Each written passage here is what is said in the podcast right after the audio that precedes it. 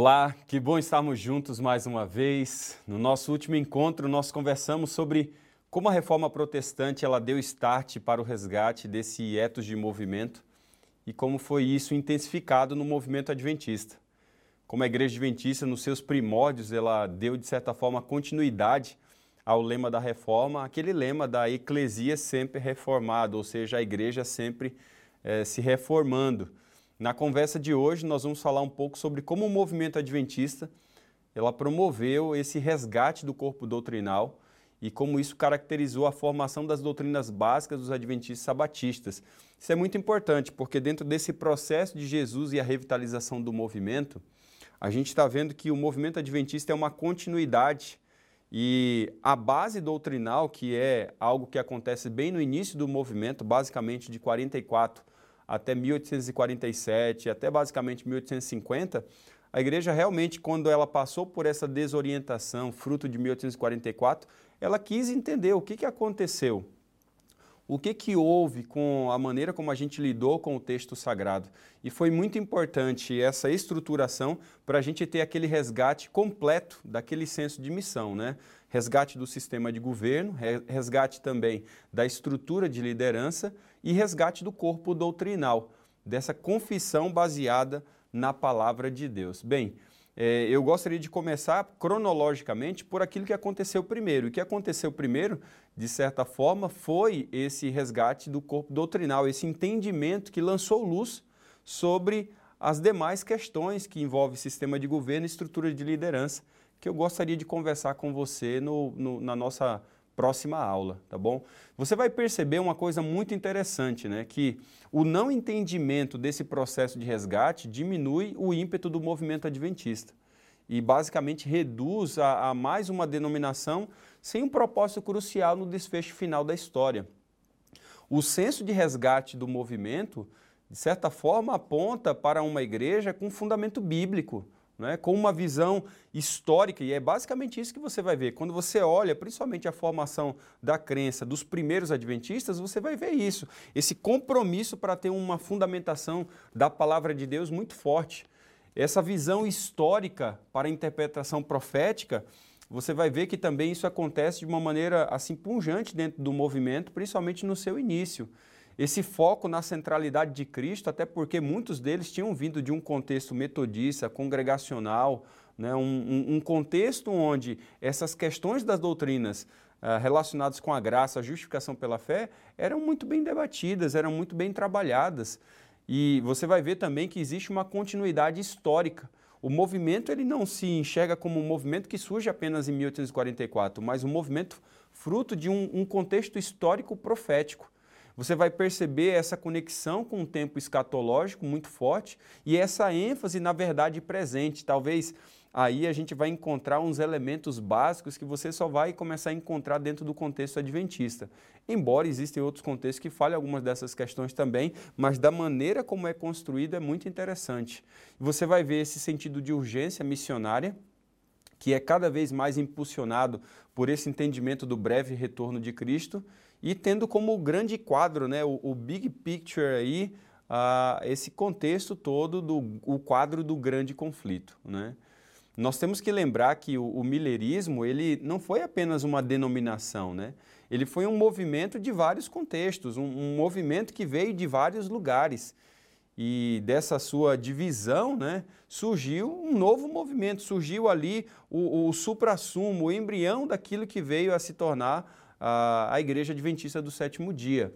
Após a decepção de 1844, de certa forma, houve uma desorientação, um desarranjo que é normal, visto que eles estavam saindo de um contexto onde eles haviam entregue tudo, havia uma consciência de que em 1844 algo realmente estava acontecendo e depois da decepção houve aquele momento de desarranjo.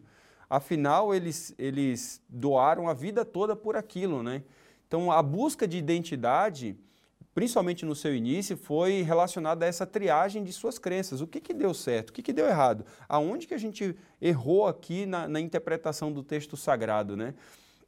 E isso tinha muito a ver com a definição também da sua missão, ou veio a ter como a definição da sua missão. A maneira como você encara o seu corpo doutrinal vai definir também, ou vai ajudar né, a influenciar o contexto da missão. É óbvio que a gente também pensa de que a maneira como você entende a missão também vai influenciar a maneira como você crê algumas verdades. Isso é muito interessante porque isso se entrelaça dentro do movimento adventista. Por isso que nos primeiros anos foi adotada uma teoria mais da porta fechada, que consequentemente atrapalhava o conteúdo missiológico da igreja, o seu entendimento. Né? Mas a mudança de orientação, de certa forma, veio com a ênfase, com essa ênfase para o evangelismo, né? veio quando a igreja entendeu muito mais claramente a mensagem de Apocalipse 14. A igreja ela recebe essa combinação fantástica né, do milerismo e ao mesmo tempo dos reavivamentos americanos, do pietismo, né? e isso de certa forma deu um equilíbrio ao movimento, porque do milerismo você tem uma cultura de difusão da mensagem e do pietismo você tem essa fé devocional. Então a igreja ela surge dentro de um contexto de missão muito forte e também dentro de um contexto de reavivamentos americanos, onde a piedade, a centralidade da palavra e a oração também era muito intensa. Então, olha que combinação perfeita, né? E isso, de certa forma, fez com que os adventistas não partissem para um legalismo né, sectário, completamente um gueto sectário, mas, ao mesmo tempo, um movimento é, somente que lida com questões é, da missão, mas sem um fundamento, sem uma confissão de fé que o ancore, que o ampare. Então, a igreja que surge, basicamente, em 1844 em diante, ela surge dentro de um quadro profético. Isso é tão fantástico porque as características fortalecem esse entendimento de um movimento com raiz profética, que surge num tempo profético, com identidade profética, que recebe um dom profético para viver também uma missão profética e proclamar uma mensagem profética. Então, quando você vai entendendo essas questões, 1844 em diante toma uma nova conotação. E, consequentemente, a maneira de você encarar ah, o movimento adventista é, é, é, diferente da maneira como quando você desconhece a história. Em 1844 em diante, no surgimento do movimento, o que temos é, é uma igreja que basicamente não está refém do, dos prédios, dos templos. É, ela não tem essa noção. Ela está dentro desse contexto de resgate do movimento de Jesus, dessa ressignificação, e isso cria nela um senso de comunidade coinônica, diaconal muito forte. A preocupação dos primeiros adventistas era realmente influenciar o seu contexto. E eles entendem que o processo de publicações é um ponto de partida interessante nesse aspecto, mas o que você vai ver a seguir é uma, um movimento que tem uma visão de missão muito holística. E essa visão de missão muito holística é o que proporciona o entendimento de que eles podem ser igreja em qualquer lugar, em qualquer salão, em qualquer casa, prédio institucional, qualquer lugar. Naquele mesmo salão que você tinha ali as máquinas para imprimir uma casa publicadora, vamos assim dizer, você tinha culto, mas também ali funcionava como casa de ensino depois da década de 70. Ali também você tinha salas para você fazer atendimento de saúde diante dos tantos e tantos tratamentos da reforma de saúde que veio dentro do movimento adventista. Ou seja, esse contexto ele é abrangente. Se você olhar até um pouco de tempo atrás, ah, os nossos prédios eles não eram apenas para culto. Você, é, a maior parte das escolas nasceram no fundo das igrejas. Por quê? Porque a igreja entendia de que os prédios ah, da denominação não era apenas para culto, mas era também para educação.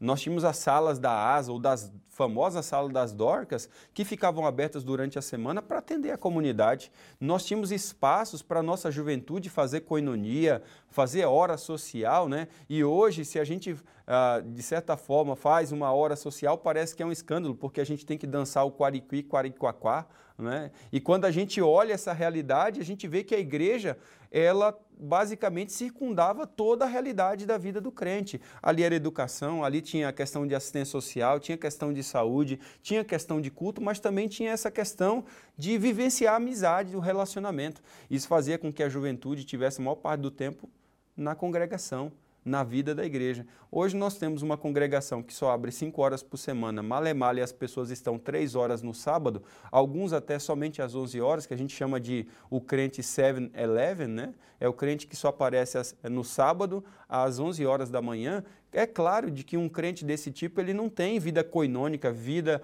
de comunidade, ele não vai também exercer uma vida diaconal, o que enfraquece o seu entendimento de igreja como um centro de influência, o que enfraquece o entendimento de igreja não como prédio apenas para culto. Essa é a reação que nós temos visto hoje de uma igreja cada vez mais enclausurada num prédio que só funciona cinco horas por semana. Isso, de certa forma, é um absurdo, olhando até pela lógica do aproveitamento do investimento. Mas você vai ver que o, o movimento adventista não está preso nisso.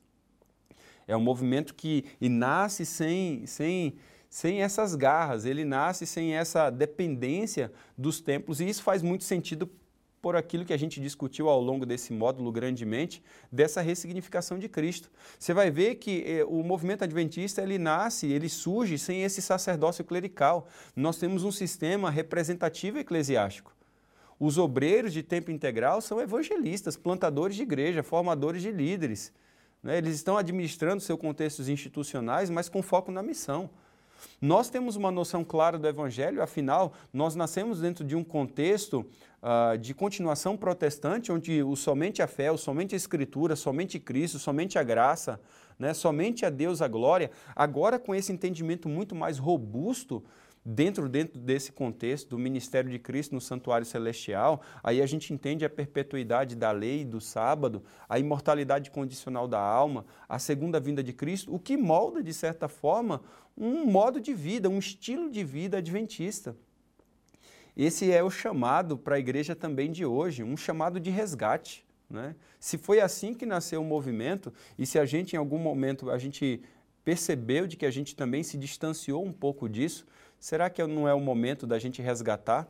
Esse é o objetivo desse curso, a gente resgatar caminhos esquecidos, revitalizar o ímpeto da cultura do movimento por uma consciência abrangente de que não é somente uma questão litúrgica, estética, mas é recuperar a essência daquilo que nós somos é não depender de prédios, é não depender de sacerdócio de tempo integral. O que eu estou falando claramente aqui é, é de igrejas que são tão fortes que não dependem do pastor para coexistir. E eu não estou falando de que o pastor não é um parceiro com essa igreja, ele está ali com uma função muito clara, que é capacitar o povo de Deus, treinar o povo de Deus para serem enviados em missão. E a partir disso, desenvolver um trabalho de evangelização forte e plantar novas igrejas. Esse entendimento ah, faz com que a igreja ela vá crescendo de uma maneira exponencial. Quando ela tem essa noção mais clara de Jesus como Salvador, mas também como Senhor e, acima de tudo, como sacerdote. Muita gente me pergunta, né, o que, que de fato faz a igreja adventista diferente na compreensão, principalmente de Jesus Cristo? É que a maior parte dos evangelicais trabalham Jesus como Salvador e Senhor, mas não trabalham Jesus como sacerdote. E isso é fundamental para a gente entender a obra completa de Cristo. O mais interessante no movimento adventista é que ele crê que no final dos tempos a igreja irá protagonizar um retorno ao ímpeto de movimento, quer nós queremos agora ou não. Sabe, quando eu olho para o movimento adventista, eu não conheço nenhuma outra denominação que pensa nesses aspectos como a gente pensa. Primeiro porque os adventistas acreditam de que, por não estarem reféns dos prédios, no final dos tempos, quer muitos estejam reféns deles ou não, nossos prédios serão fechados. Veja, qual outro movimento acredita e diz que na linha profética, na linha da história profética, no final dos tempos, nós não dependeremos de prédios, porque os nossos prédios serão confiscados e fechados. Quem que diz que os seus pastores não terão salários, ou seja, nós não estaremos reféns de um sacerdócio de alguns crentes? E quem que acredita de que a porta da graça será fechada e nós teremos que, de certa forma, de certa forma aprender a entender que a salvação é pela graça mediante a fé. Gente, se você perceber, isso é surreal no movimento adventista.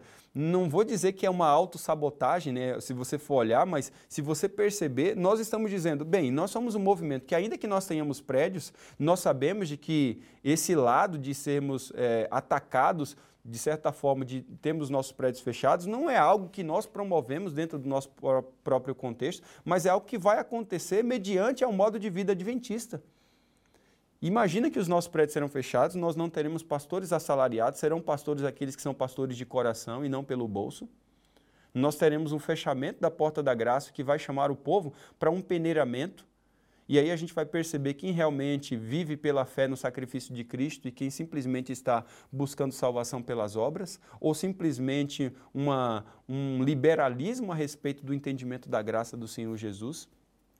Eu de fato não conheço, se existe, eu gostaria de conhecer, né? Para entender como é que isso acontece, eu não conheço nenhuma outra denominação que fala assim de si mesma. Esse resgate doutrinal mostra o compromisso da igreja adventista em ser um movimento restauracionista.